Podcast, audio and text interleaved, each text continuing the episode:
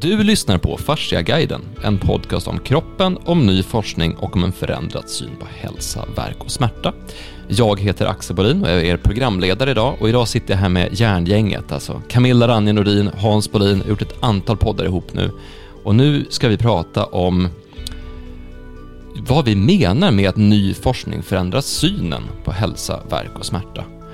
För egentligen är det det som allting handlar om, eller det som hela Farsaguiden handlar om, att vi har upptäckt att vi, vi gör någonting, det vi gör har funkat och vi undrar varför funkar det?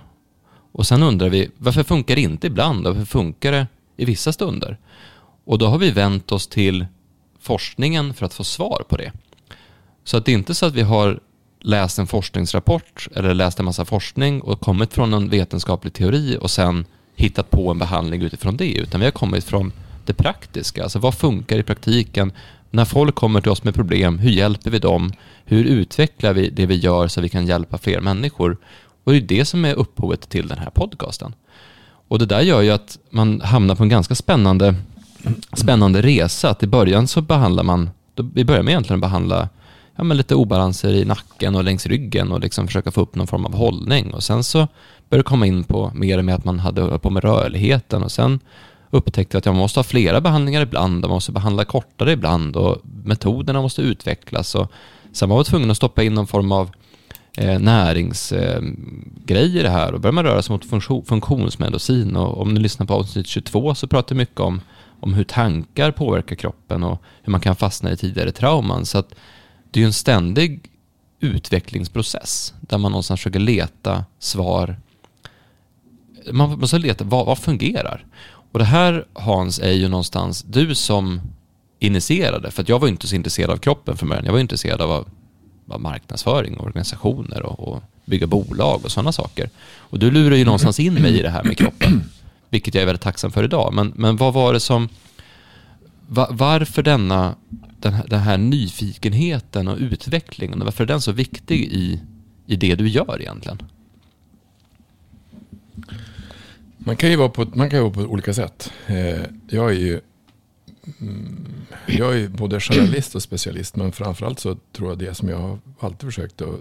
Alltså man kan ju födas med att man, man vill förstå saker och ting. Och egentligen vill jag förstå allting.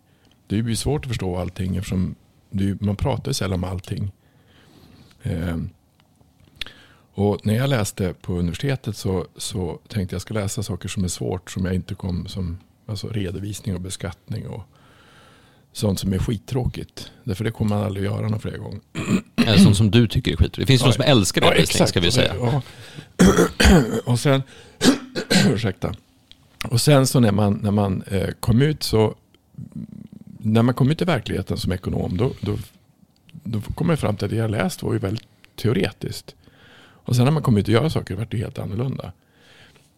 När jag tittade på det som jag tycker var mest fascinerande var när man skulle titta på hela bolag. Alltså, då gjorde vi något, så jag tror jag tog upp det i ett avsnitt förut. Man tittar på total quality management. Man tittar på hela bolaget på en gång. Och då är ju, det tänker man inte på. Men, men vi människor sitter ihop. När vi sitter ihop i organisationer så, så sitter vi verkligen ihop. Så om någon inte, alltså om det inte funkar. Man, man, det enkla sättet om man ser, jag, jag, jag tycker det är att om man ser se det vi gör som ett serviceyrke. Så om, om maten är jättebra men den som serverar är jättedålig så blir upplevelsen jättedålig. Fast maten var bra. Så att allting måste vara, hänga ihop. Och när man tittar på större företag så blir det nästan som levande organismer. Att funkar inte information, analys, styrning, strategisk planering tillsammans med processer, resultat av processer, kundtillfredsställelse då funkar inte bolaget. Har man varit med en sån resa en gång så förstår man. Man måste ju se på allting på en gång. Det svåra då när man kom in och när jag började på. Först när jag träffade manuella terapeuter så tyckte jag att då är, de, är det som trollkarlar. Vad håller de på med för någonting? Kan man, kan, man, kan man påverka kroppen genom att hålla i kroppen? För, för att det var så abstrakt. Eh, men det är det man kan göra. Så jag gick ju först och träffade en massa kroppsterapeuter och så träffade jag en, gick jag hos, hos Andrea och lärde mig att behandla, att manipulera och räcka till kroppen. Och du kan ju få enorma resultat av det. Eh, men sen så när man kom in då, när man, när man kom in och skulle göra det och titta på, ha, varför blir det bra? Vilket perspektiv? Det som jag började egentligen på blev var varför får man ont i ryggen? Och varför kan man inte förklara vad ont i ryggen beror på? Och om man nu har haft ont i ryggen och man opererar, steropererar ryggen, blir det bättre då? En del blir inte bättre av det heller. Så hur sitter allting ihop? Och det är det som, är, det som fascia har varit för min resa som är från 2013 till nu. Det är att det, det förändras ju hela tiden i hur man ser det. Men man ser, alltså det är som jag försökt säga att, att fascia är precis som ett, ett, ett ekosystem. Man måste se allting på en gång. Hur påverkar Alltså, jag satt och lyssnade på hur påverkar tankar oss? Om jag, om jag satt och lyssnade på eh, sportradio, alltså, referat nu från OS. Ja, men det är spännande nu. Nu åker hon andra åket och min puls är uppe i 145. Men ursäkta, varför går din puls upp för att sitta och titta på, på sport? Hur kan det vara så? Alltså, då ser man, man, man hör hela tiden att, att saker och ting påverkar utifrån påverkar vår puls. Och ändå har vi tagit bort mycket av upplevelser, trauman, helhet i, i hur vi ser på kroppen. Vi har, vi har tagit bort kroppen ifrån naturen. Alltså vi har separerat oss själva ifrån hur det egentligen är. Så perspektivet helhet, eh, perspektivet fascia som allting sitter ihop. Att det är en enda kropp. Det är ju det som jag tycker är fascinerande att titta på när man kommer in och ska titta på ja, men, eh, jag har fel på det och det. Ja, men vi kan titta på det utifrån det perspektivet. Kommer jag bli bra?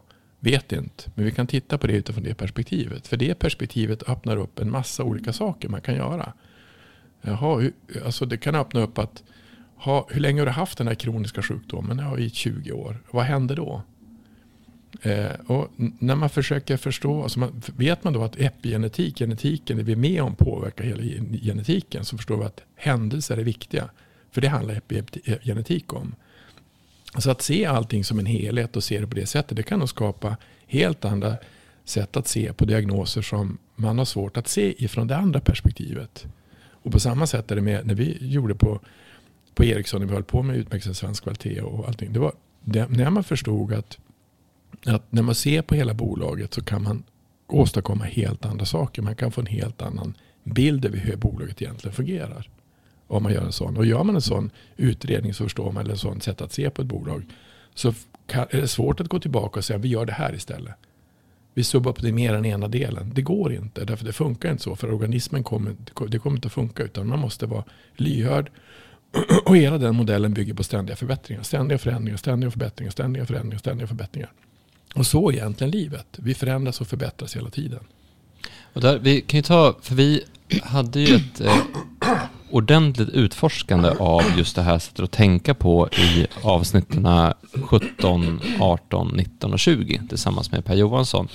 För han är ju humanekolog och därför duktig på just ekologi, ekosystem, hur saker hänger ihop. Och då, jag satt och klippte lite i de där avsnitten häromdagen och då, då fastnade jag i någonstans där eh, Hans frågar så här, är vi bra på att tänka ekosystem?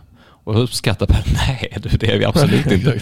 Eh, vi, vi är inte bra på att se hur, vi är väldigt bra på att studera delar men väldigt dåliga på att studera hur delarna påverkar helheten som, mm. och helheten som en enhet. Vi ser oftast delarna som delar men inte den enhet som delarna eh, är i. Mm. Och då ett exempel på det här som, som är intressant med, med företagsaspekten eh, av det, för det här tror jag alla kan känna igen sig i. Att, tänk att du har världens bästa företag. Vi säger, vi säger nu att, att Ikea är ett jättebra företag. Mm. Eh, vissa olika idéer om det, men, men jag tycker Ikea är ett väldigt trevligt företag.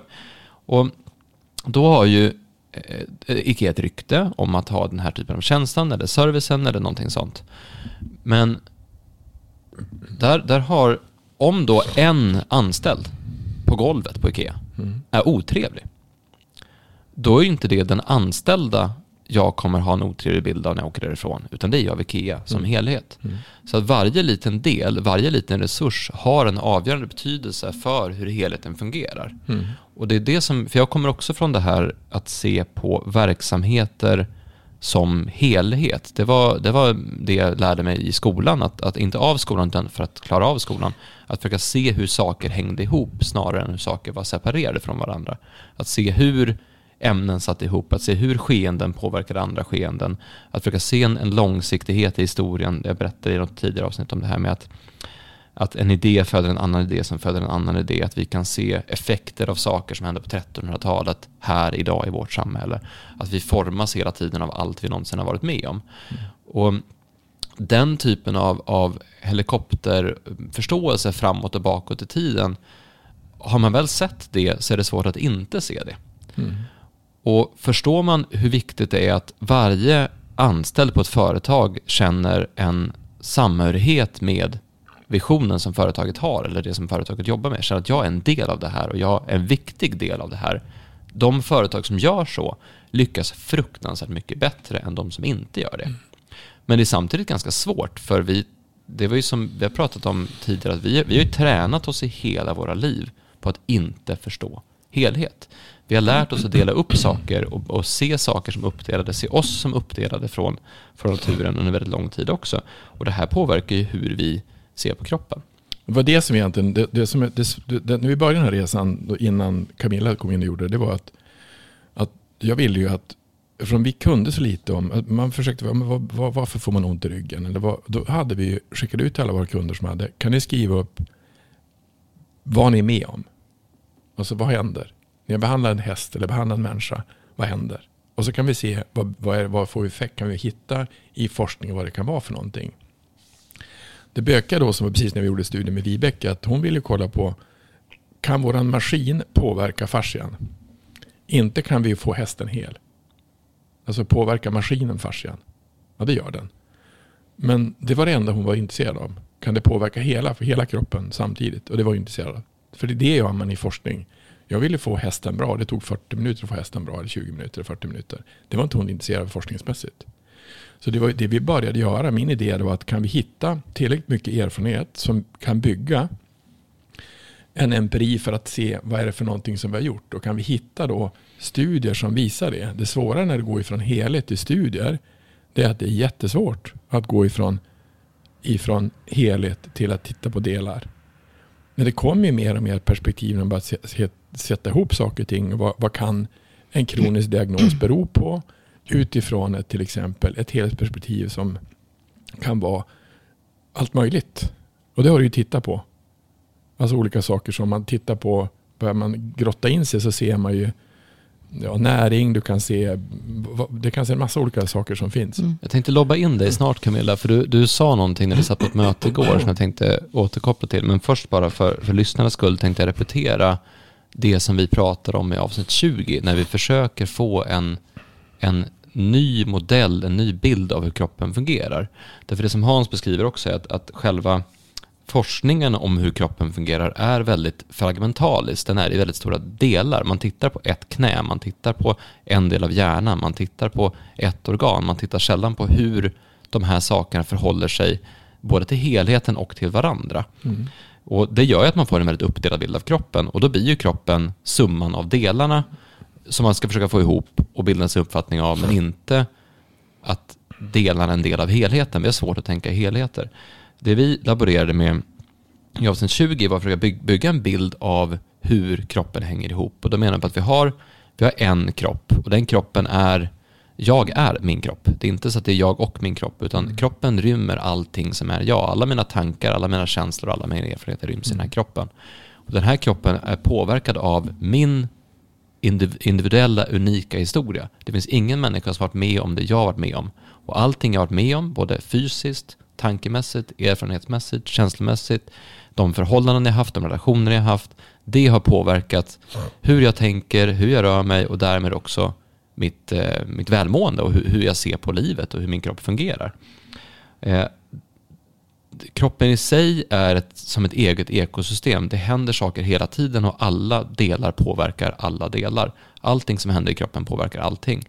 Näringsstatus, vi har pratat om, om eh, flöden hit och dit och, och, när det kommer infektioner och när det händer saker. Allting påverkar allting i kroppen samtidigt. Mm. Har du en, en stram, eh, alltså en, en kollagen, eh, påverkan på kollagenet så är det inte kollagenet i liksom lillfingret som påverkas utan det är precis överallt hela mm. tiden. Allting sitter ihop över hela kroppen. Och den här kroppen påverkas av de tryck som kroppen tar emot. Och tryck är eh, rörelse, det är hur man sitter, det är tankar, det är känslor, det är medicinering och kost, det är sömn, det är stress, det är allting som vi kan råka ut för påverkar kroppen. Och det är inte som att ja, stress påverkar det här så här och sen påverkar kosten det så här och de är totalt åtskilda. Nej, nej, utan mm. det är allting ihop samtidigt, vilket gör det väldigt komplext. Mm. Och till det så har vi också det som vi pratade om i, i, den, i de avsnitten tillsammans med Per, då, de olika typer av störningar som finns. Det finns störningar i form av eh, luftföroreningar, det kan finnas för, störningar i form av att det finns eh, eh, kanske mineraler vi inte ska i oss i maten. Mm. Eller det finns eh, störningar i form av eh, vind eller trafik eller oljud eller, eller avgaser eller, eller eh, budskap som cirkuleras ut, att man blir störd av, av det som kanske står i reklam eller media. Det är saker som egentligen finns runt omkring är olika typer av störningar. Ehm, och med det sagt då, som, som en liten, för det är så vi har börjat se på kroppen. Och egentligen har vi nog alltid sett på kroppen så, men det är nu vi har börjat formulera hur vi ser det. Mm. Och då var det så intressant, för vi satt i ett möte igår eh, tillsammans med två stycken journalister och så var det Camilla och jag och Per och Hans. Och så pratade vi lite grann om att, ja men eh, Camilla, du har ju fått en väldigt stark detaljkunskap nu kring hur delarna fungerar i, i kroppen. Och så sa du så här, ja fast nu ser jag inte så länge utan nu ser jag nog att det, det, är, bara, det är bara ett flöde. Och jag tänkte det skulle du få berätta lite grann om, med bakgrund på det vi har sagt nu. Vad, vad, hur har din kroppssyn förändrats? Hur har perspektivet på hur kroppen fungerar, fungerat förändrats de senaste tre, fyra, fem eller tio åren? Oj, jag var inte beredd på den frågan. Eh, nej men jag har ju blivit väldigt fokuserad på flödet sen något år tillbaka. Eller några år tillbaka. Jag tror hösten kanske. 2020 där ja, någonstans. Ja. Ja. När vi släppte nya Farsa-guiden. Eh, när jag skulle försöka beskriva vad flödet var. Alltså jag, jag är ju skolad på Ultuna på 80-tal, början av 80-talet. Och, eh, på djursidan då. Men det var ju anatomi, fysiologi i massor. Och näringsfysiologi. Och det var ju helt självklart. Med, med, med men Eh, det, var ju, det är ju fortfarande, man pratar ju om, och sen har jag ju undervisat i 20 år på, i, i bland annat i, i eh, djursjukvård. Då. Och då var det ju mycket anatomi, fysiologi. Och jag sa ju alltid när jag började kurserna att eh, jag gjorde om kursen varje år. Alltså, det var samma material, men jag vände på det och vred på det. Och tänkte, hur ska jag börja? Och var jag än börjar så blir det fel. Därför att allting hänger ihop. Så, så, så jag fick alltid säga till eleverna. Så, så, så jag förstod ju, jag menar, hade ju då en, en, en en förnimmelse eller känsla? Ja, en, en, en, eh, förståelse för att, att allting hänger ihop såklart. Men, men inte kanske ändå på det sättet eh, nu då när vi har börjat tänka fascia på ett annat sätt med flöde. Men, men så jag, jag sa ju alltid att var jag än börjar så blir det fel. Därför att jag kommer att prata om saker som inte berör det här och som ni inte har hört än. Eh, så nästa år så försökte jag med en annan approach och liksom börja på ett annat håll. Men det blev lika fel. För jag måste ändå nämna saker som kommer om några månader, veckor fram i tiden. Som ni inte har hört. Därför att allting hänger ihop. Men man kan inte förklara allting i en enda klump. Utan man måste försöka dela upp det så att man förstår hur blodcirkulation, hjärta fungerar och hur hjärtat är uppbyggt. Och man förstår hur lymfsystem fungerar. Man förstår hur nervsystem är uppbyggt och hur det fungerar. Men sen är det ju då sambandet med det här. Hur det hänger ihop mer än, än bara lite fragmentariskt. Nu var ju det här på gymnasienivå så att det är inte så. Men sambandet sen hur, hur det verkligen hänger ihop. Det har ju, den förståelsen har väl kommit liksom nu mer på senare tid. Och hur, just det här som du pratar om, alltså hur saker som händer oss påverkar. Det har jag ju aldrig funderat över på det viset. Mer än riktiga skador, alltså trauman, fysiska trauman. När du är med om en olycka och slår dig. Det är klart att en skada kan sitta kvar livet ut. Att du får leva med det så att säga. Men däremot att även mentala psykiska trauman påverkar. Och hela, kan påverka hela eh, funktionen i, i kroppen. Och, och det, vad som är trauma för mig kanske är bara en skitsak för dig. Att det är så pass olika. Det, det är Mm. liksom ett trauma kan ju vara, det kan vara en hormonomställning i min kropp. Alltså pubertet, eh, Eh, klimakterium, graviditet, om vi nu pratar tjejer. Eh, det kan vara att jag blir väldigt rädd för att min hund blev skadad. Eller jag blev väldigt rädd för att min, min syster eller min, någon nära kär, att det händer någonting. Det, det, alltså det kan vara mer påtagligt allvarliga saker. Men det kan också vara någonting som du tycker som sagt är en skitsak. Men jag reagerar väldigt hårt på det. Mm. Så ett trauma, det behöver inte alltid vara jättestora saker. Men eh, alltså för, för alla generellt. Så. Men det finns ju en sak som du som kom upp igår som bara var intressant. Som framförallt Per reagerade mycket på när vi satt och pratade. Det var ju det här med, med hur man tittade på, på kossor och hästar och djur. Alltså när det kommer till, alltså husdjur när det kommer till ehm, hälsa. Mm. När, näring Ja. och, fo- Näring. näring och Det, foderstatus. det har jag ju sagt eh, Men det tål att flera upprepas gånger. för det är ganska intressant. flera gånger förut. Men ju- just det att vi, vi tittade, jag, jag säger fortfarande det att, att jag läs, man läser ju parallellt med, mycket, mycket parallellt med veterinärerna när man läser till husdjursagronom. Då. Gjorde i alla fall då. Eh, och eh, de hade ju en, men vi hade ju en mycket bredare, jag säger fortfarande, vi hade en mycket bredare syn på, på djurhälsa. Så att säga. På, där, alltså vi, Men är inte, ni- är inte ni mer fokuserade på hälsa istället för kanske Jo, på sjukvård jo och sjukdom? det sa de alltid. Att ni, vi fokuserar på friska djur. Ni ska hålla dem friska. De ska aldrig hamna hos veterinärerna. Mm. Därför att det kostar pengar. Mm. Och det, och Så- jag måste det- säga då, för det här, det här är intressant eh, innan du fortsätter. Därför att vi var inne på det lite grann när vi pratade i avsnitt 19 eller 20. Just att, Mm. att det är olika typer av kompetenser. Därför att ska du förstå en sjukdom, då krävs en speciell specialistkunskap där du går in och gräver i just den. Mm. Men ska du förstå det här breda med friskhet, att förstå hur man ska hålla saker frisk och så vidare. Det är också en kompetens, men den kompetensen är mycket, mycket mer generell och erfarenhetsbaserad. För det som, då måste du just ha förståelsen för så många olika aspekter. Det var ju det som vi pratade om att, att, ehm, att, en, att en specialist kan ju vara väldigt duktig på just den specifika, specifika saken. Men, men de, de till exempel terapeuter som, som jobbar på klinikerna som vi har jobbat med i flera år också. Mm. Där är ju kompetensen att kunna möta en människa, fråga den människan som en detek- detektiv och se vad kan det här vara och sen använda allting man någonsin varit med om, erfarenheter från andra patienter, erfarenheter från vad man har läst och hört och sett och så vidare för att försöka nysta upp någon form av individuell historiebeskrivning om vad det här kan ha kommit ifrån. Och det är ju en annan typ av kompetens. Men det du tog upp igår var ju foder, alltså var ju hur man mäter. Alltså, men ja, det, men alltså, det, är ju, i djuren, eftersom vi läste, ju, läste då framförallt kor, grisar, höns, eh, lite häst. Nu är det ju mycket, men det är ju samma sak med hästarna. Alltså det är ju så mycket, för, för bonden så att säga, så är det jätteviktigt att hålla korna i väldigt gott skick. Att, att eh, vara snäll med dem, att, att Mm. eh, hålla dem rena, att ha en bra stallmiljö, att ge, verkligen ge dem rätt foder. Att eh, ja, pyssla med dem, man har kanske radion på, liksom, hela tiden få dem i en god stämning. De ska mjölka bra och framförallt hålla sig friska. De, de, det, det är för mycket pengar att få en ko eller en gris sjuk. Eh, och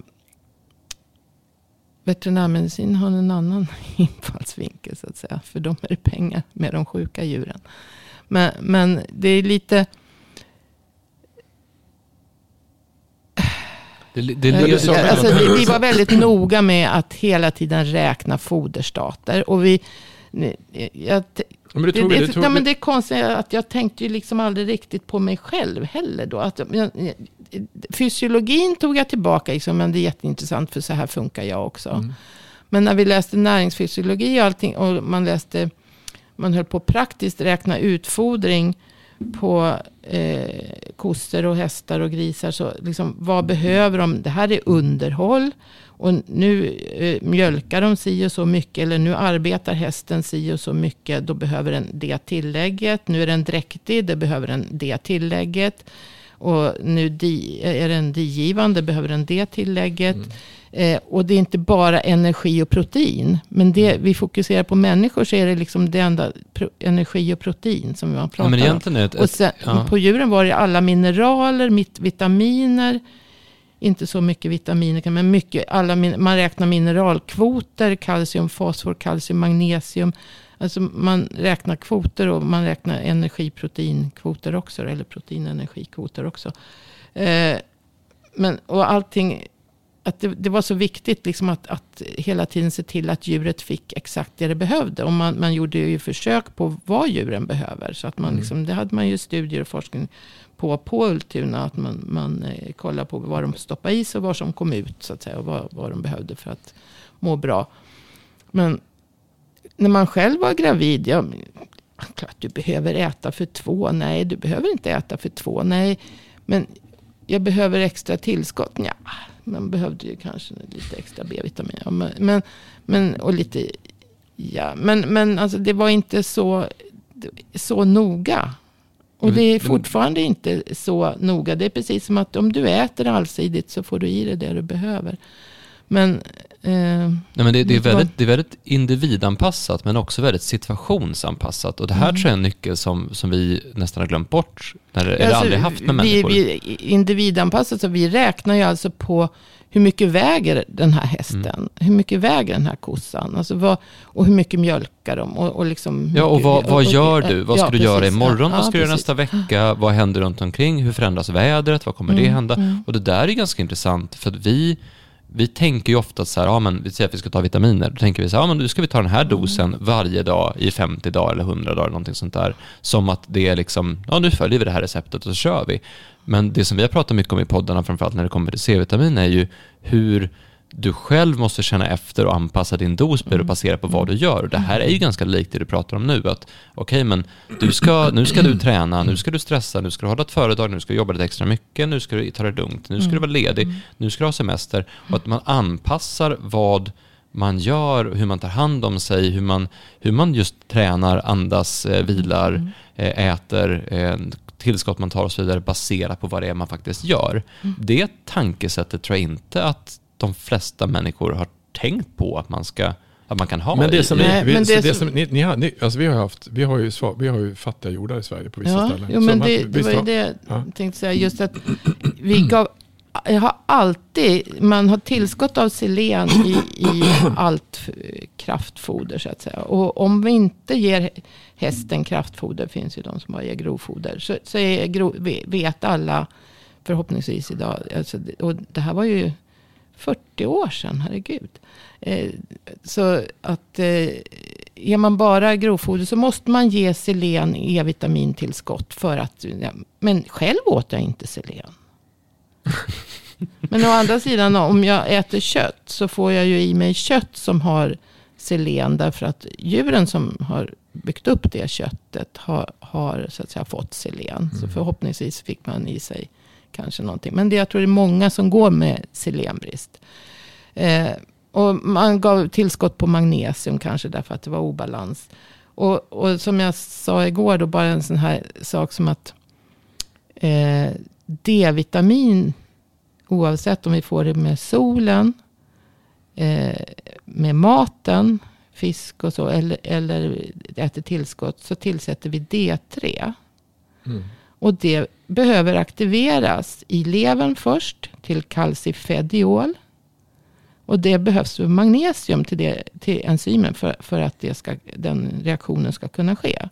Sen behöver det aktiveras en, tre, en gång till, till i njurarna till calcitriol. Och det är den aktiva formen som vi utnyttjar. Eh, som alltså har funktion i vår kropp. Och det behövs magnesium för den aktiveringen också.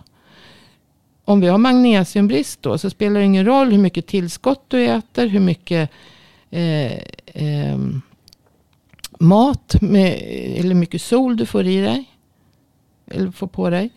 Så, så blir ju inte det aktiverat. Men hos, hos djur då så är det, det är därför det tar sån tid. Eh, att, att om man tar D3 så tar det flera veckor innan det börjar aktiveras. Så att, att ta D-vitamin är ingen snabb lösning på en infektion till exempel. D-vitamin har ju då väldigt behövs ju, är jätteviktigt för immunförsvaret. Men, men djur, i djurfoder så är det alltså tillåtet, eller där tillsätter man ofta calcifediol som är den aktiverade formen. Men det är inte licensierat för människa. Så att eh, människor ger man, ger man D3. Men, men, eh, ja. men eh. det här någonstans, jag, jag, jag, tror att det passar att stoppa in det här. För det var någonting jag faktiskt vill säga till alla lyssnare också, framförallt som har följt oss ett tag, men även nya lyssnare, att, att eh, det är vi har ett lite annorlunda sätt att se på kroppen och det är, det är viktigt att, för det är många som frågar oss här, men vad ska jag äta, vad ska jag ta för tillskott, hur ska jag träna och sådär. Och svaret på det är att alltså vårt syfte, varför vi gör det här, varför vi driver den här verksamheten överhuvudtaget, det är att hjälpa människor att förstå och uppnå sin fulla potential. Att, att få dig att bli så mycket du som möjligt, så mycket bra som möjligt. Och vi är ju helt övertygade om att vägen dit går via kroppen. Att om du, för det är vår personliga resa. Alltså jag har ju, jag märker att jag förstår mig själv på ett annat sätt, förstår min roll i den här världen på ett annat sätt, förstår mitt liv på ett annat sätt, förstår människor runt omkring mig på ett annat sätt. Jag blir en, en behagligare människa att vara med förhoppningsvis, hoppas jag att ni tycker, i takt med att jag lärt mig förstå min kropp mycket mer. Att jag är i min kropp och börjar lyssna på min kropp gör att jag någonstans ser världen på ett annat sätt. Och det är därför Fasciaguiden ska ge kunskap om kroppen på ett enkelt sätt. Så svaret på frågan vad ska jag göra, vad ska jag äta, vad ska jag vidare? Ja, men läs på, bilda en egen uppfattning, känn efter, testa. Vi kommer aldrig säga så här, gör så här, därför det är inte, det är inte våran det är inte våran grej, för du är ju speciell och du är ju olika och du ska ju anpassa efter din individ, din situation och hur saker ska se ut. Och där tror jag många ibland kan misstolka att man vill ha någon form av universal lösning. Och det var också något vi pratade mycket om igår, att vi, vi har ett, ett sätt att se på läkande, ett sätt att se på, på botande och på, på vad man ska göra som att liksom Jaha, nu finns den här lösningen, då ska den gälla för allt. Eller nu finns den här lösningen, då ska den gälla för alla. Men, men så ser inte vi på kroppen. Så, ta, så tar inte vi emot folk heller. Det är inte så att någon kommer till dig Hans och du säger så här, ja, det här gäller för dig precis som det gäller för alla. Du behandlar inte folk som kommer på exakt samma sätt. Eller? Nej, det gör man inte. Man, man försöker ju det viktigaste som, som de som kommer till oss på behandling det är ju att titta på de får berätta sin historia, vad är det som har hänt. De flesta kommer ju, en del kommer för att de vill ha en, en skön behandling. Men de flesta kommer ju för att de har haft ont någonstans, det har hänt någonting. Och då, och jag tror ju att, jag tror att, jag tror att, att precis som du säger Camilla, att friskhet är något som är naturligt. Och sen kan man ju ha saker som, det är, svärre, det är värre om man har dysfunktioner som är kanske medfödda eller på något annat sätt. Men jag tror perspektivet att se på kroppen som helhet gör att det även kan vara lättare att underlätta saker och ting som, som fakt det, det går kanske, det säger Åke också som är vår lärare på utbildningen, att han säger att det går alltid att underlätta, göra lite, lite lättare för kroppen. Det går alltid att hjälpa kroppen lite grann. Fast man, har, eh, fast man kan ha medfödda eller kroniska sjukdomar som finns så går det alltid att stötta kroppen lite grann. Och det, men det, det, är inte säkert att det går att få allting bra. Men det går att stötta lite grann. Och det är ett perspektiv att se varför det har blivit så här. Vad beror det på? Vad man har gjort för någonting? Vad har varit med om?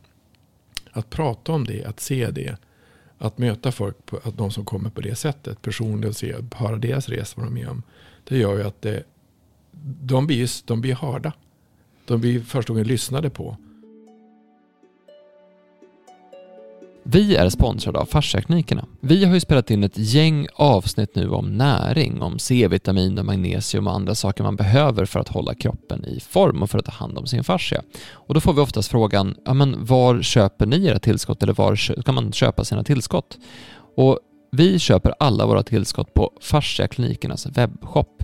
Så fasciaklinikerna.se kosttillskott eller om man klickar på kosttillskott inne på Fasciaklinikernas hemsida då kommer man till en webbshop och där hittar ni eh, ett stort sortiment av ja, olika vitaminer och mineraler som är framtagna tillsammans med Camilla för att eh, stärka upp kroppen. Och bland annat finns en ny serie av liposomala tillskott som har väldigt högt näringsintag. Eh, att man, man får väldigt bra effekt på de kosttillskott man tar helt enkelt. Eh, själv så har jag en baslåda hemma då är det en, en dosering per dag som är av C-vitamin, omega-3, eh, magnesium, D-vitamin och MSM och så står det ungefär hur mycket man tar. Och utöver det har jag extra C-vitamin för att kunna ta hand om hur jag då men om, jag, om det är stressigt eller om det är mycket som händer eller om jag känner att jag är sjuk och så vidare så har jag alltid en extra burk C-vitamin. Just nu så stärker jag även upp med B-vitamin och probiotika som jag också tar varje dag. Och sen så håller jag på att testa de här liposomala tillskotten vi har tagit fram. Och då har jag liposomal magnesium, eh, kurkumin och C-vitamin hemma. Eh, men där kan man då göra en beställning, antingen av en baslåda och så ser man vad, vad som händer därifrån om man gör det enkelt för sig, eller ska man börja testa de här olika preparaten och se vad händer om jag tar de här. Eh, mycket mer information om det här finns på Fasciaklinikernas webbshop, så gå in och ta en titt och eh, se vad just du är sugen på att beställa. Frakten går snabbt, kommer hem i en snygg liten fascialåda med lite mer information och eh, ja, ta en titt på webbshoppen helt enkelt. Stort tack till Fasciaklinikerna du har ju en, en extrem innovativ förmåga. Alltså när, när är, vi säger så här, det här, nu tar jag ett som företagsexempel, så här, om, om vi, vi håller på med någonting och så märker vi att men det här funkar inte så bra. Då säger du så här, ja men låt oss göra så här istället. Och så ska du liksom, då, då, kan vi vända hela bolagets kurs på, på en månad och så bara gör vi totalt annorlunda. Att någonstans, om inte det här funkar, okej, okay, då funkar inte det, låt oss testa det här istället. Mm. För det är ju någonting som, det är ju ett angreppssätt på behandling som är ganska intressant. För du märker ju ibland att du kör fast och då mm. testar du någonting nytt. Mm. Och det är det som någonstans är en, ett sätt att angripa svårare problem. Men, men tänk om man kan titta på det här sättet på istället. För där någonstans finns ju en... Eh, alltså, igår så pratade vi om att det finns en, en kombination av ödmjukhet och arrogans samtidigt. Alltså ödmjukhet i att det kan vara det kan vara på ett annat sätt, vi måste lyssna på det som händer och så vidare, men också lite så här, det kanske inte är någon som har testat det här förut, att man inte tror att man, man, man, det finns ju någon idé någonstans som att vi, vi har ju målat upp en bild av experten, att, att all kunskap finns där ute och allting är redan på, påkommet och allting, alla har nog redan tänkt det här och, och det, det är nog inte någon annan som har tänkt på det här förut, men, men du har ju haft en, du har ju lärt mig det här också, att det kanske inte är någon som har tänkt just den här tanken förut. Nej, alltså jag, jag satt och tänkte på det när jag skrev. Vi hade en kompis med, han, han eh, vi hade en granne i Röbäck som han berättade för mig när jag var sex år att man kan, man kan göra allt man vill kan man göra. Han var tandläkare. Han hade, han hade mycket problem med sin kropp. Han sa att man kan, vet du, om du bestämde för att du ska bli 5000 meters löka, då kan du bli det. Och jag vart så här, äh, järnspikad, man kan bli 5000 meters löpare. Så gick jag upp till min kompis nu ska vi börja träna 5000 meter. Och så alltså, vad hittar man nu då? Så åkte vi ut och sprang. Så sen så, och efter ett tag var det jobbigt. Alltså 5000 meter är skitjobbigt. Så han, sen så sprang vi ett par varv där. Så sa jag till Hans, här, du, det här var inte så jävla roligt med 5000 meter. Så. Och då, det var, alltså jag tror att jag mycket var så att jag är ganska nyfiken och lite naiv. Och jag trodde förut att jag kanske, jag tänkte så att när jag gjort sådana här vissa sådana här eh, som jag behandlar, som jag bara går in, testa och köra. Det, det ska jag aldrig göra nu tänkte jag som jag gjort förut. Jag ska ju aldrig ge mig in med att göra en maskin eller börja hitta på det med fascia eller hålla på med forskning eller, eller något sånt där. Men jag gör ju det jämt. Alltså jag har ju en förmåga att, att, att vara helt naiv och orädd och kasta mig ut i saker och ting. Det går säkert att bli 5000 meters löpare fast man inte ens tycker det är roligt.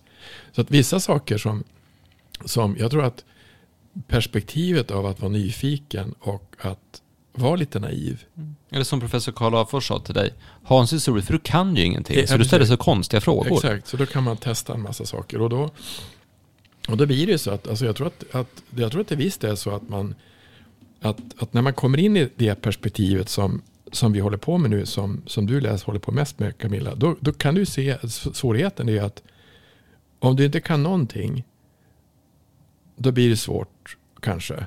Men om du ju mer du kan pussla ihop och ju mer erfarenheter du har, ju mer kan du, kan du testa.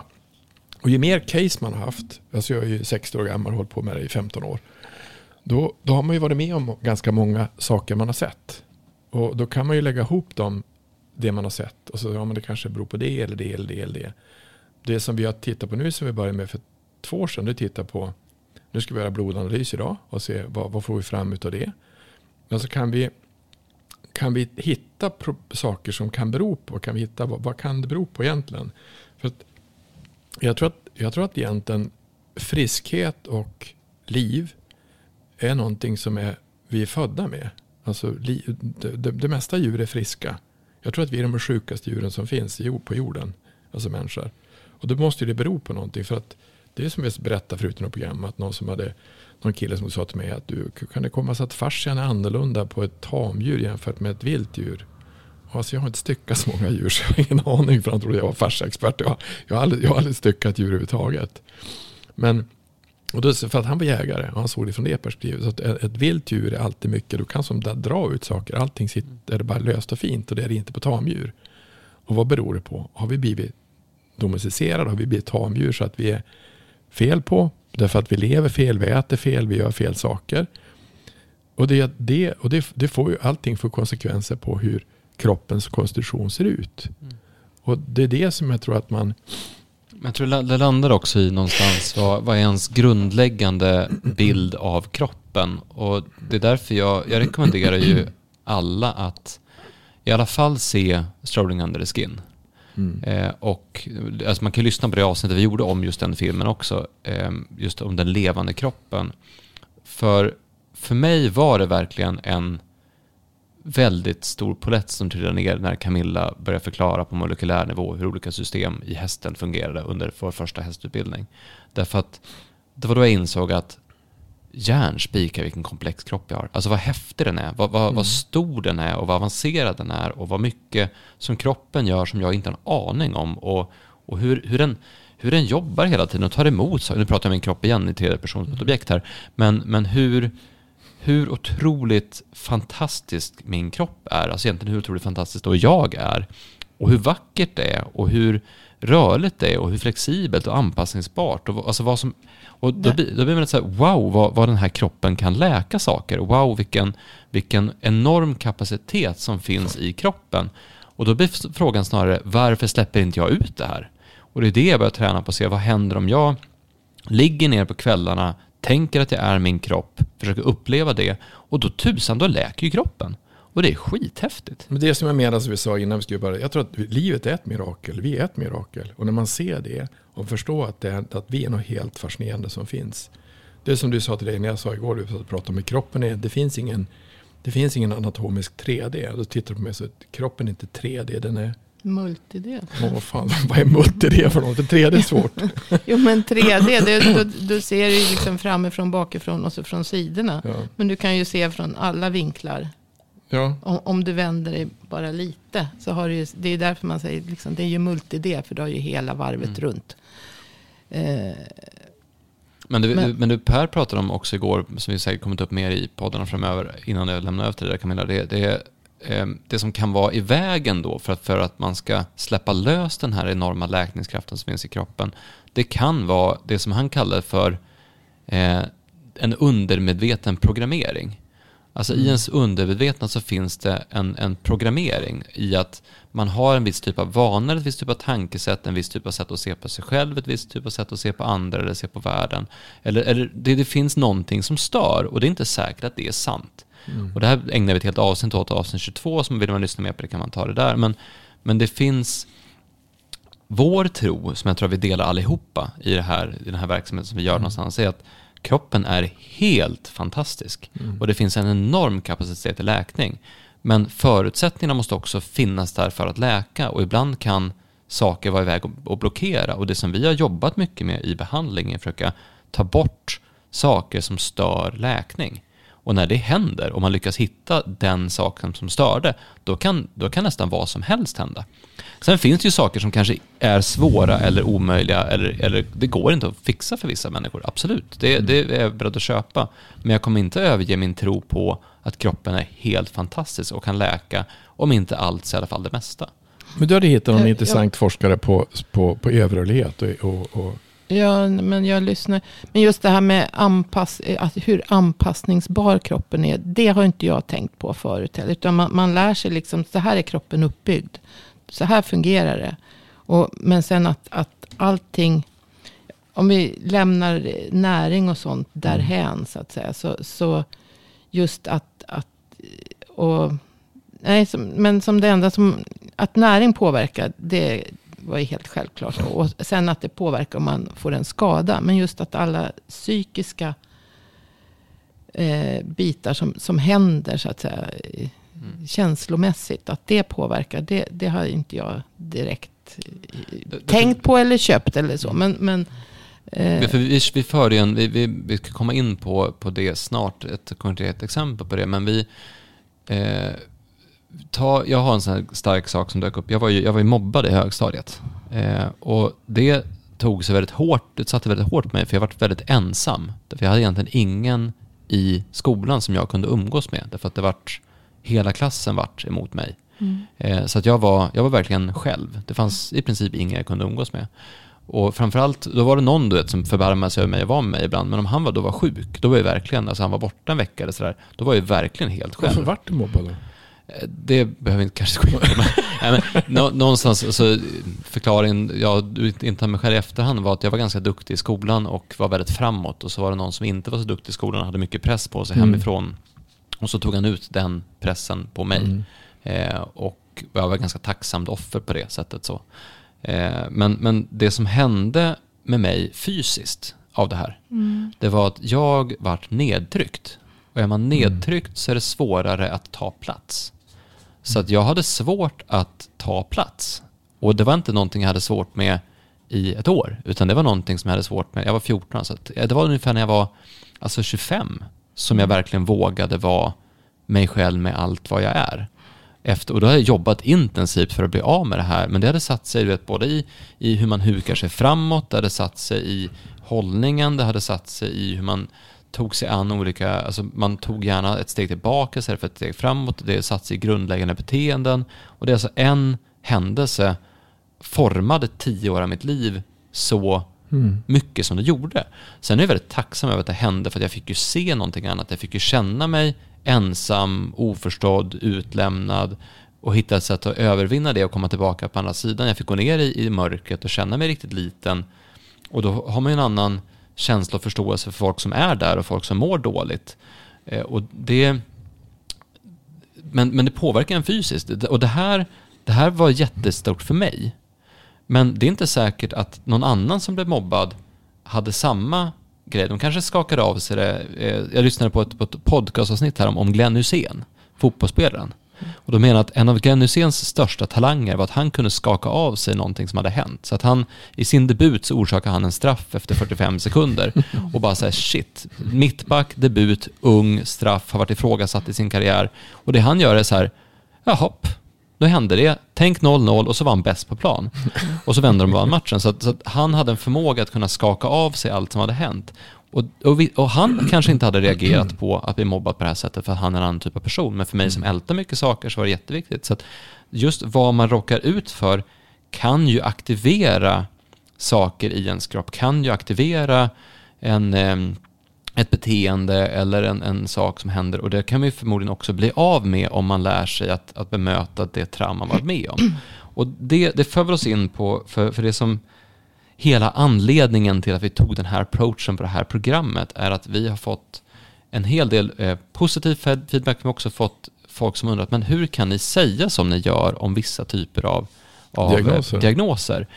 Alltså hur kan ni säga att någon som har eh, haft eh, artros i hur många år som helst, att de blir bra? Hur, hur kan ni säga att man kan bli, bli frisk från det här och det här? Hur kan ni säga att, att det här har hänt? Och vi säger det för att vi har upplevt det själva. Men inte för att det här är någon form av universal mirakellösning som passar alla, utan för att när man tittar på en persons historia, trappa, vad de varit med om, hur kroppen ser ut, hur alla, all, alla de här aspekterna är, så kan man hitta nycklar att låsa upp ett läkande. Eh, och då har ju du, eh, för du, du är ganska kul Camilla, för att när du får någon som kritiserar dig, eh, så, då blir du eh, eh, först jätteledsen och sen så jätte... Eh, du tänds en eld i att läsa på så mycket som möjligt. Så jag skickade så en negativ kommentar till dig och då var du så här, nu järnspikar. Och sen har du säkert läst flera timmar om det ämnet sen dagar, dess. Dagar, dagar. om det ämnet sen dess. Och, och då har ju du hittat just, för det, vi, det, vi, det, det många reagerade på var just avsnittet om, om EDS, att vi någonstans inte eh, ha respekt för de som, de, de som har ont. Eller att vi, vi liksom kanske uttrycker oss lite slarvigt eller någonting sånt. Och jag var tvungen att lyssna på det avsnittet igen för att se, sa vi någonting som var tokigt? Och jag, jag tror nog att det kanske snarare handlar om ett missförstånd. Att man kanske inte hör avsikten i det vi säger. Vi säger ju såklart inte att, att du som har haft problem i flera år och har en genetisk defekt eller någonting sånt där, att du liksom bara ska äh, vet du, skaka upp det och liksom bli bra igen. Det är inte det vi pratar om, utan vi pratar om att med ett annat angreppssätt och ett annat perspektiv så kan man hitta andra svar. Och det kanske inte går, men vi vill i alla fall inte ge upp, utan vi, vi försöker hitta ett nytt, en ny väg i det vi gör. Och då har ju du eh, läst på en person som just har hittat den typen av väg. Jag tänkte att du ska få Nej, det, prata var, det var väl i och för sig redan tidigare. Alltså vi hade ju en annan, just om man nu skulle säga EDS och överrörlighet. Så var det just fascia och EDS överrörlighet som kanske egentligen hade tankarna på. Då. Men, men jag har lyssnat mycket på en eh, kvinna som heter Jenny DeBong. Och hon har själv eh, fått diagnosen EDS för fyra år sedan. Hon är, eh, då var hon 48 år. Eh, och har alltså, hon har intresserat sig väldigt mycket för fascia sen. Efter det. Så att hon är med i den här fascia eh, rullorna då så att säga. Som, och föreläser mycket. Så jag har lyssnat på henne om hennes föredrag. Hon, hon, är väldigt intresserad. Hon forskar själv. Hon är, är tränare eh, pilates. Eh, så, och nästa, hon tränar 20 patienter i veckan. Som, och de är överrörliga eller har kronisk smärta på något sätt. Så det är hennes patientkategori eller kundkategori. Det är de med EDS, överrörlighet, någon slags överrörlighet, eh, fibromyalgi, kronisk smärta och kronisk eh, trötthet.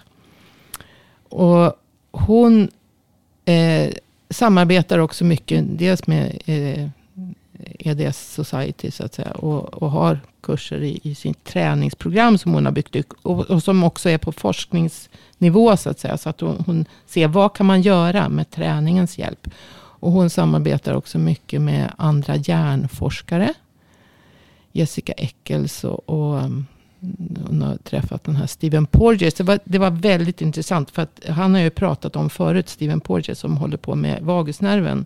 Och som har, som jag nämnt förut, att han har upptäckt, eh, hittat den här, han, han påstår att vagusnerven har två grenar hos däggdjuren. Eh, och att vi har utvecklat den här, alltså ormar, grodor, kräldjur, groddjur har bara den dorsala grenen. Som är en primitiv gren som står för det här liksom fris. Eh, lägger av lite. Så en orm eller en fågel kan ju lägga sig ner och liksom bara spela död. Eh, fåglar vet jag faktiskt inte om har en, eh, vad han säger om den ventrala. Men de kanske också har den. Eh, men vi ska i alla fall ha en ventral, eller vi har den ventrala grenen. Det menar han på. Det är den som går, som den, den vagusnerv som vi pratar om. Utan det, det han har upptäckt är ju den här ryggbiten så att säga. Att det är en, en dorsal. Men den, den vi pratar om när vi pratar däggdjur så. Det är ju den ventrala som går ner till alla organ. Och från alla organ i, i kroppen. Som liksom känner av hur vi mår invändigt. Eh, Eh, och han har jag också då, hon har ju träffat honom och hon har fått väldigt mycket insikter ifrån honom. Men han, han har ju också då forskat på, han har inte ens publicerat det här än tror jag med, med vagusnerven. Men, och han har ju forskat också och sett på EDS och vagusnerven. Och upp, framförallt, först upptäckte han tidigare då att eh, personer med någon slags historisk eh, traumabakgrund. Som utsätts för, för, har utsatts för mycket trauma. Har en väldigt låg vagusaktivitet. Och det har vi kanske pratat om förut. Men sen har han då undersökt överrörlighet EDS. Jag vet faktiskt inte om det, om det är EDS just. Eller om det är överrörlighet i stort. Jag tror att hon skrev EDS. Eh, där, där har han upptäckt extremt låg vagusaktivitet. Och han menar på att, att aktiviteten i vagusnerven, den, den mäter ju då eh, hur väl fungerande, vad du har för funktion i ditt autonoma nervsystem. Och hon säger ju det att eh, Jenny DeBond då, att när hon beskriver sin egen historia. Hon har alltså levt med det här. Hon, är då, hon måste vara alltså 52 år idag. Eh, hon fick diagnosen för fyra år sedan. Hon var 48. Hon fick sina första symptom när hon var 12. Då fick hon diagnosen IBS. Mm. Eh, magproblem alltså. och, och eh, magtarmproblem. Och hon sa att hon hade levt i en väldigt stökig, rörig, orolig, otrygg uppväxt. Mm. Eh, hon gick på, hon hade alltså sympatiska nervsystemet var igång dominant hela tiden. Hon var hela tiden i flykt mm. och försvar. Eh, och sen fick hon de här symptomen. Då, då, nu idag så förstår hon ju liksom. Sen, sen under hela hennes tonårstid så hade hon alla de här symptomen som man kan uppleva då. Typ, inte, inte alla förmodligen. Men, men alltså med, när man är överrörlig. Hon visste att hon var överrörlig. Eller det, eller det vet jag inte. Hon kanske visste det nu när hon ser tillbaka på det. Eh, och då fick hon ju problem med huden. Hon hade migrän ständigt. Hon fick eh, sår, dålig läkförmåga. Hon hade alltså huvudvärk, migrän. Hon hade problem med lederna. Eh, ledsmärta och yrsel. Eh, hon svimmade och, och hon fick eh, luftvägsproblem. Mycket infektioner. Hon hade liksom problem med allt under hela sin tonårstid. Och sen när hon blev gravid så eh, packade hon ihop helt efter graviditeten. Och fick liksom total utmattning. Eh, och sen höll det på så där hela, hela hennes tid. Tills hon då var 48 år. Hon sa att det tog 36 år alltså att få diagnosen. EDS. Och det var någon fysioterapeut eller någon professor som hon hade träffat sen. Som hade, det här är nog Eh, för då hade de börjat upptäcka hur, hur hon kunde hon hade på den här Beighton-skalan som de mäter då överrörligheten för att liksom klassificera om det är EDS eller om det är eh, HSD. Eh, så hade hon 9 av 10. Mm. Eh, och eh, hon har alltså sedan dess hon jobbade ju som pilatestränare innan det här. Innan hon fick diagnosen. Men hon har alltså sedan dess jobbat mycket med, med ehm, just andning, trygghet. Hon har alltså ett helt program med mm. det här. Men hon börjar alltid med, med tryggheten och med andningen. För hon sa att, att och hon, har idag, hon är idag helt smärtfri. Mm. Hon kanske har dåliga dagar också naturligtvis. Men hon är i princip smärtfri. Så hon, hon, hon har alltså föreläsningar då som jag lyssnar på om just hur påverkar trauma eh, autonoma nervsystemet och EDS eller överrörlighet. Hur hänger det ihop? För hon menar på liksom att alla de som är överrörliga men som inte har symptom. Rätt vad det är så kan de få symptom. Mm. Vad är det som händer då?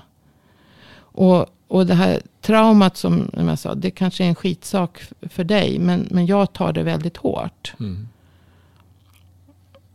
Alltså det kanske skulle vara en skitsak för dig även om du så att säga, var i, i min situation. Mm. Så att jag menar inte att, att du är längre ifrån så att du, du inte berör på det viset. Men du kanske inte skulle ta det lika hårt därför att du inte ja, men har... Som jag inte, sa med Glenn Hysén Ja, men precis. Och därför att du mm. slår av dig det.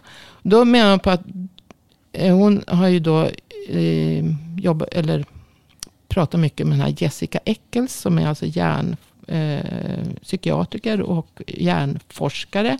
Jobbar mycket med hjärna-kroppens samband.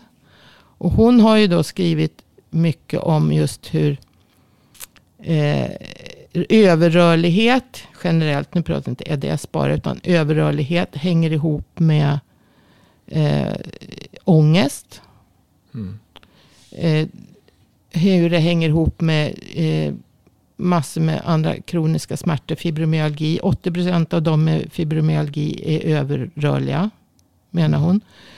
Eh, hon har också forskat. Hon har gjort hjärnskanningar utav hjärnan. Alltså det här är också det som hur, hur anpassningsbar kroppen är just på grund av fascian. Så att säga. Alltså att det, är, det är fascian, allting det är fascian som anpassar Allting- sig. Så att säga. Det är den som styr. Och den biten har jag inte tänkt på förut. Så att säga. Eller det, Mm. det, det har ju kommit till insikt nu. Att det är ju det som händer i fascian. Det, det som händer dig påverkar fascian. Mm. Och hon har gjort, den här Jessica Eccles då, har gjort hjärnskanningar. Eh, och sett att det limbiska systemet, alltså amygdala i båda hjärnhalvorna. Det som vi kallar det limbiska systemet. Som alltså påverkar eh, hur du behandlar känslor. Hur Mm. du tar emot känslor. Oro, ångest, eh, rädslor. Eh, även glada känslor. Men, men det limbiska systemet har en helt annan struktur hos de som är överrörliga jämfört med de som inte är överrörliga. Okej. Eh, och det här var ju väldigt intressant för då frågade Jenny då, alltså det var hon som berättade om det här, men jag har ju även hört Jessica Eccles prata om det här. Och då frågade Jenny, ja, är det så att det här, den här alltså hon mätte inte aktiviteten, utan hon mätte strukturen. strukturen. Eh, har den här strukturen ändrat sig på grund utav traumat som du har, eller som Mm. man har upplevt? Mm. Eller var det med innan? Så att det här traumat har upplevts annorlunda på grund utav den här strukturskillnaden. Och det kunde jag inte svara på. Sa, det, det har inte min forskning något svar på. Därför att då skulle du behöva scanna bebisar från första och sen Mm. följa dem hela tiden. Vad händer? Mm. Men hon menar ju på, hon är ju hjärnforskare då. Eh, psykiatriker. Jag kommer på att psykiatriker är väldigt... Alltså det, jag har stött på väldigt mycket. Så de har en helt annan... eh, Syn på saker och ting. Mm, mycket. Eh, och, men då menar hon på att, att hjärnan är ju otroligt mer plastisk. Alltså anpassningsbar. Ja. Än vad vi någonsin har förstått. Mm. Och den ändrar sig hela tiden. I struktur, i storlek. Alltså om du Mm. håller på och, och hon tog exemplet om du är taxichaufför och liksom hela tiden du ska lära dig stadens gator. Du kan dem utan till. Då växer den, det Den området ja. i Då är det hjärnan. Londons, ja, ja, taxichaufförer. men, ja men precis.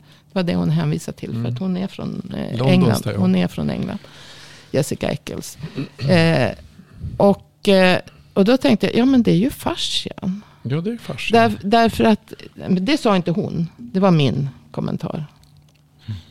För hon, eh, Jessica Eccles tänkte inte fascia så. Men då tänkte så mycket fascia som är runt alla nervceller.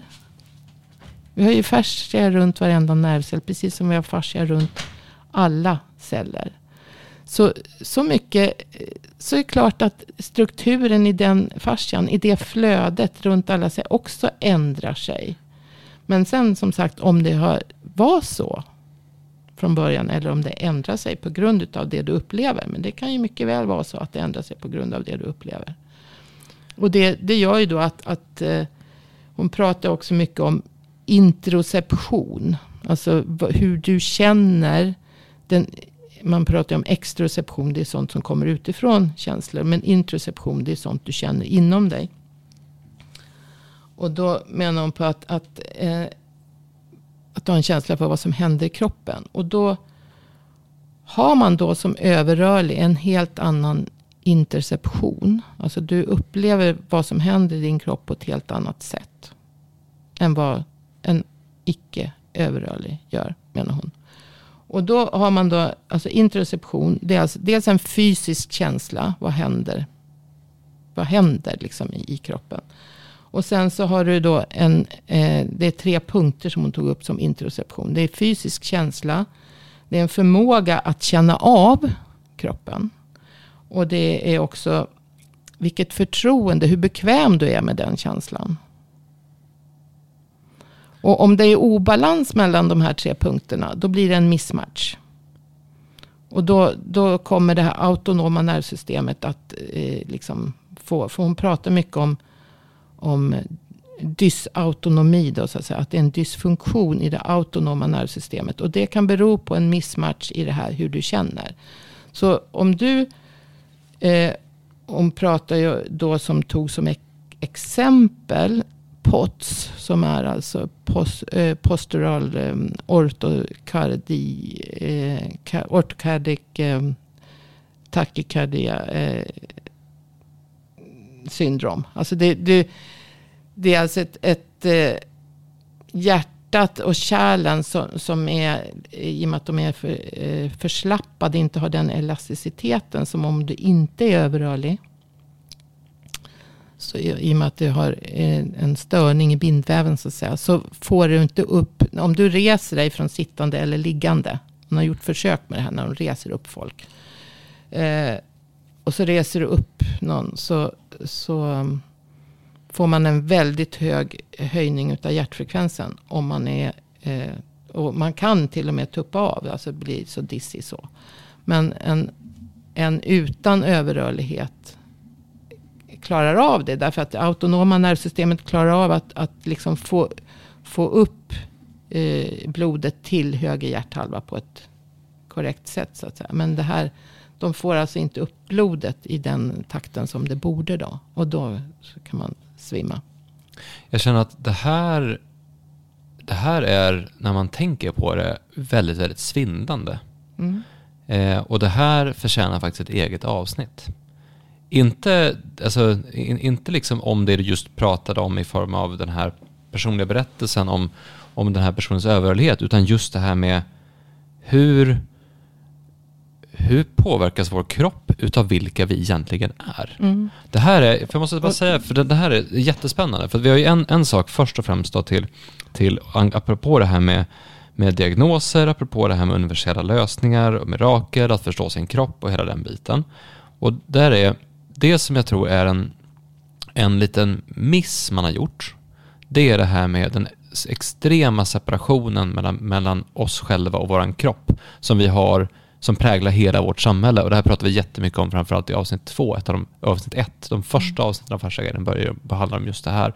Och hur länge vi har, vi har tänkt att det är jag och min kropp, eller objektifierat kroppen, eller tänkt att vårt medvetande, tankar och känslor och så vidare inte är i kroppen. Där har man, tror jag, missat en jätteviktig pusselbit i att förstå människan. Alltså vad människan är och vad som påverkar oss och varför vi blir sjuka och hela den biten. Att, att få in den aspekten i hur man tänker, hur man är och vad man har varit med om. Men sen så är det intressant, det här tänker jag blir som, det här blir teasern nu då, för det är det som vi ska göra, kanske nästa avsnitt eller, eller något avsnitt efter det. Eh, hur, hur vi är när vi föds. För man pratar ibland om att människor har olika typer av talanger, olika mm. fallenheter, olika egenskaper. Och någonstans är ju vårt samhälle värdesätter ju inte vissa av de här egenskaperna. Alltså om du tar till exempel eh, de estetiska ämnena i skolan, alltså att kunna hålla på med, med bild eller, eller drama eller musik eller sådär. Det är någonting som vi mer och mer med åren har börjat vi värdesätter inte dans idag på samma mm. sätt till exempel. Som vi kanske gjorde för jag vet inte, 100 år sedan, 200 år sedan, någon, för, för, för, förut i alla fall. Utan vi värdesätter någon form av rationalitet och logik och vi värdesätter matematik och vi värdesätter sådana saker. Och det gör ju att en viss typ av personer passar väldigt bra in i det här. En viss typ av personer passar den här världen väldigt bra för, det här samhället vi har byggt upp. Men för en viss typ av personer passar det inte alls lika bra. Mm. Och det intressanta som du tog upp här var att man har alltså hittat att människor med olika fallenhet har alltså en olika struktur i det limbiska systemet, en olika struktur i hjärnan och olika förmåga att ta emot och hantera känslor. Mm. Och det jag skulle vilja ta upp vidare för diskussion är vad innebär det att ta emot känslor och ta emot saker? Alltså vilka typer av, vilka typer av gåvor och talanger som människor kan ha är inte uppskattade i dagens värld, men kanske superviktiga. Det kanske är just den här med att vara väldigt eh, man brukar prata om människor som är känsliga. Och du tog upp också att, att det, det, finns en, en, en idé och en tanke och en teori om att folk med till exempel EDS överhörlighet, som tar det som exempel, och är känsligare. Och då inte känslig i bemärkelse av att de är mesig eller någonting sånt där, utan Nej. känslig De på... upplever känslor på ett annat sätt. Ja, och upplever kanske andra människor på ett annat sätt. Man Mm. kanske känner in omgivningen, man kanske känner av stämningar, man kanske känner in människor på ett annat sätt. Och den förmågan är fruktansvärt intressant och fruktansvärt värdefull i en värld som värdesätter den. Men i en värld som kanske är lite kallare så blir inte det lika relevant. Nej. Och det tar jag gärna och diskutera vidare om i framtida avsnitt. Alltså hur... Fin, fin, kan- kan, vi vara Jag kan annorlunda? bara säga, hon, hon eh, Jessica Eccles då, har ju då utvecklat en slags behandlingsmetod för det här. För att rätta till den här missmatchen som jag pratade om i de här tre punkterna. Då, med hur man upplever eh, saker inifrån. Och det, hon kallar det för adapt. Och det är för att den, den betyder altering. Det, det var ett passande namn då med adapt. Men, men altering dynamic autonomic processing therapy. Och eh, då går det ut på, till exempel då med det här exemplet som hon hade, POTS. Att om man får det här otroliga, man får ett blodtrycksfall så att säga. och- För blodet inte kommer upp till hjärtat tillräckligt fort. Och då får man en enorm hjärtklappning. Hjärtfrekvensen ökar väldigt. Och då blir man väldigt rädd. Självklart. Men att man då istället, när man liksom... Hon, hon menar, alltså det här är ju en träningsmetod. Det, hon, det gick ut på massor med saker. Att man istället då, när en sån sak händer, tänker att ja, ja, det, det är bara för att jag liksom Eh, blodet inte hinner med och liksom vet vad det beror på. Inte liksom att oj, oj, jag håller på att dö, jag håller på att dö. Eh, eh, alltså därför att man inte förstår vad det kommer sig av att helt plötsligt börja hjärtat och, och slå. Och, och sen så kanske man tuppar av. Men då menar jag att det, ja, med hennes metoder då så kan man träna så att man liksom får en annan, man får en förståelse och en trygghet. För det var det hon menade. då, att man, om man är bekväm med känslan och känner sig trygg i den, så blir det en helt annan sak. Och det, det hänvisar också den här Jenny DeBon, hon är, som har träffat då den här Steven Porges och Jessica Eccles känner ju honom också. Men, men att han säger att om du är, är man trygg Eh, ja, nu kommer jag inte ihåg exakt. Men, men går ut på, eh, är man, är man trygg och i, i det, man gör, så att säga. Om man känner trygghet och, och så kan man liksom få ut den eh, högsta potentialen. av Då kan du vara den du verkligen är, är ämnad att vara. Mm. Eller bli den du är ämnad att, att bli, så att säga. Och som vi sa så är det någonstans allt vi hoppas att människor ska inspireras till att bli i den här podden och det vi Mm. håller på med. Jag ska bara säga en sista sak, för det slog mig, jag skulle ta upp det när du pratade om det förut. Ehm, Alltså en sak som jag verkligen hoppas att någon testar, och om någon av er testar det här får ni gärna säga till och berätta om den upplevelsen, för det vore skit, skithäftigt. Eh, Jag känner inte att jag gör det själv, för jag har inte riktigt behovet av det, men, men det var Eh, Jag jag tipsade faktiskt en person som har lite olika typer av problem och svårt att komma fram till vad det är för någonting och att göra just det här. Eh, I avsnitt 29 om andning så pratade du om Nestor, eller hur? James Nestor. James Nestor, ja. Ja, och då, om det var han som hade gjort det tror jag, men han satt i alla fall i ett rum utan någon annan störning, ett helt tomt rum. Och så satt han och and, djupandades i var det 45 eller 50 minuter. Mm. Bara satt och djupandades i 45, Mm. ingenting annat. Djupa andetag 45 minuter, nonstop, inga störningar. Och han vart ju svettig och han vart varm. Det var när han var på sin första andningsterapisession, så att säga. För han, som han blev ordinerad av läkare. Precis. Om någon har problem, alltså vi säger att du har ett problem som du har svårt att få, att du har svårt att hitta den här nyckeln, roten eller störningen och se vad som sådär. Jag skulle vara jätteintresserad om någon vågar testa det. Testa och sitta och andas i 50-60 minuter, bara så här nonstop. Genom näsan. Genom näsan, precis som vi pratade om det i avsnittet. Gör, återupprepa det experimentet som han hade, bara för att se vad som händer. För jag tror att alltså, jag tror att det skulle vara häftigt att se, just se vad som händer. Jo, och, och det säger Jenny DeBon också. Just det här med andningen. Det är det absolut första, det viktigaste. Och jag tror inte det gäller bara, för hon pratar om liksom hur hon behandlar sina EDS-patienter. Eh, för hon har ju övervägande, 99 procent av, av hennes kunder är väl typ överrörliga, men som jag sa, kronisk värk. Eller typ fibromyalgi eller någon slags överrörlighet. Eh, och det är alltid andning och trygghet. Avslappning kommer som nummer två. Mm. Men sen liksom andning, trygghet. Att få, få hon säga, det är aldrig någon som har lyssnat på de här patienterna. Det är mm. aldrig någon som har brytt sig. Eh, därför att de förstår inte hur de mår. Och det, det är det som också gör problemet med det här med vi pratar om specialisering. Att, att de, det här i och med att, att det, drabbar precis, det kan drabba precis vad som helst eftersom det är i fascian. Eh, det, det, drabbar alltså hjärt-kärlproblem. Det, det kan ge eh, all, den här eh, dysautonomin, alltså eh, funktionen i nervsystemet, i, i autonoma nervsystemet. Som vi inte kan styra över med hjärtklappning, eh, rytmstörningar. Som man blir rädd utav också. Eh, och sen eh, hur, hur, man upplever känslor. Ja, men sen att, att inte bli lyssnad på, inte bli Nej, förstådd, precis. inte bli, bli uppmärksammad. Alltså att, att, att, tro någonstans... Alltså det gör ju inte heller att man mår bättre, utan det förvärrar ju snarare ja. tillståndet. Och det, det är liksom... Hon, så blir man ju slussad till, du, du har tarmstörningar, du har hjärtproblem, mm. du har hudproblem. Och det måste vara så, fruktansvärt så varje, varje specialist ja. och hudspecialisten vet inte ett skit om, om eh, överrörlighet eller de sambanden. Till exempel, ja. Mm. Eh, hjärtspecialisten vet inte heller någonting. Och, och, eller mag-tarmspecialisten eller en endokrina. De, de har liksom inget som mm. helst koll på helheten. Utan det, man, man slussas runt. Hon har alltså blivit runtslussad i 36 år. Mm.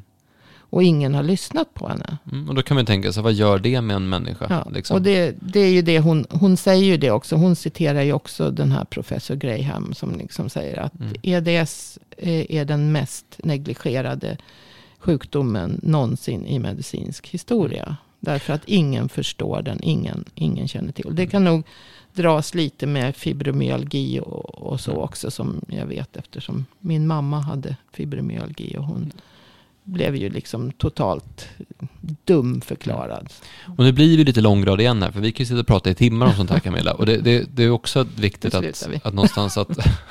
men det vill jag, om det inte har framgått, ni som lyssnar på det här, så hoppas jag att ni vet att vi verkligen, verkligen bryr oss om att hjälpa människor. Och vi är inte här för att för att förminska någon eller fördumma någon eller något sånt heller. Utan vi, men däremot vi vägrar ge upp hoppet. Vi tror verkligen att det går att göra saker, att det alltid mm. finns, det finns någonting. Det, kan, alltså det finns alltid hopp. Och det, det, det, tänk, det tänker vi fortsätta tro på om man säger så. Och därför skulle det vara kul att se just det här med, den här andningsövningen, det kostar ingenting. Vem som helst kan göra det. Det är, du behöver ett rum, du behöver stänga av alla störningar och du behöver sitta och andas på, i en bekväm ställning i 40-60 minuter. Och det kanske inte funkar. Det kanske inte alls gör någonting för dig. Det kanske inte alls innebär någonting. Men det vore jätteintressant att se vad som händer om man gör det. Det är nästan så att vi ska ta, göra det du och jag också kanske Camilla. Vi får se. Mm. Men, eh, men, men ja, just... För, eh, för alltså det är diafragma och hon menar ju på att i och med att alltså, man andas här uppe och framförallt då överrörlighet stabiliserar hela kroppen med hjälp av diafragma. Så du blir så stel. Och hur allt det här med, med kroppshållning, allt sånt påverkar hela. Alltså det, det kan ställa till så mycket. Det, bara, allting, det blir bara en ond cirkel. Det mm. blir, blir värre och värre och rädslor. Och, men, men det som det kommer kosta att göra den här övningen, det är ju viljan, disciplinen och, eh, och commitmentet att göra det. För det är ju faktiskt mm. inte så att, alltså om det nu var så lätt att göra det, då skulle väl alla göra det hela tiden. Så att det finns ju ändå, man måste ha respekt också för att, att göra den här typen av övningar, det tar också sin disciplin och sin energi. Mm. Eh, men, men just andningen har vi pratat så fruktansvärt mycket om hur otroligt viktig den är. Så jag, jag skulle, alltså gör som ni vill, men det vore väldigt häftigt att se om någon testar det här, vad som skulle hända. Och jag tror nog att vi också ska testa det här, Camilla, du och jag. Eh, med andningsbiten. Jag gör ju det lite. Ja, men just den här koncentrerade 45 minuter i ett rum utan störningar. Det, det, det, vi vill se vad som händer. Vi kan göra det tillsammans till och med. Jag försöker faktiskt. Jag tror att jag andas, andas mycket bättre mm. sen jag började. Därför att man, det blir en vana så att mm. det, det sätter sig.